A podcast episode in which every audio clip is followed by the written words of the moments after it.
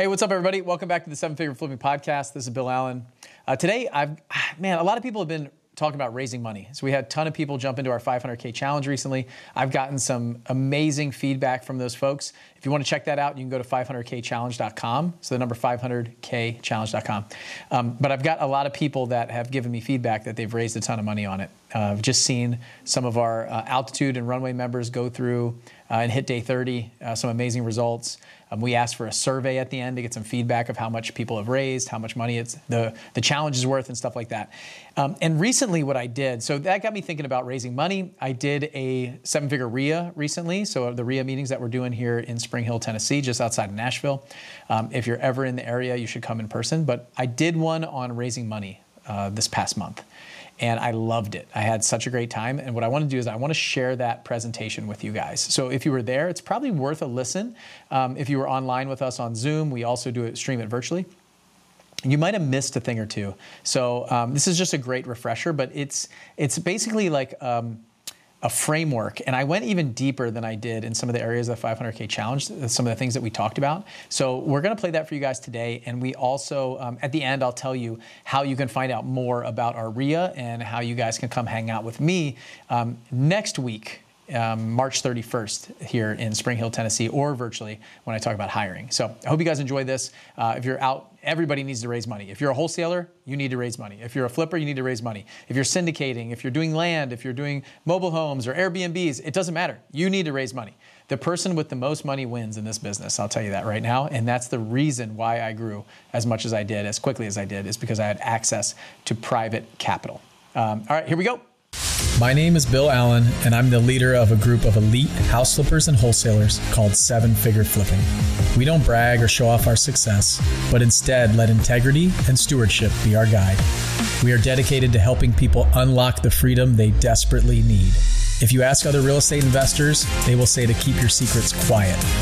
But we believe in abundance, not scarcity, and that's why we are the elite. We are Seven Figure Flipping, and this podcast is our playbook.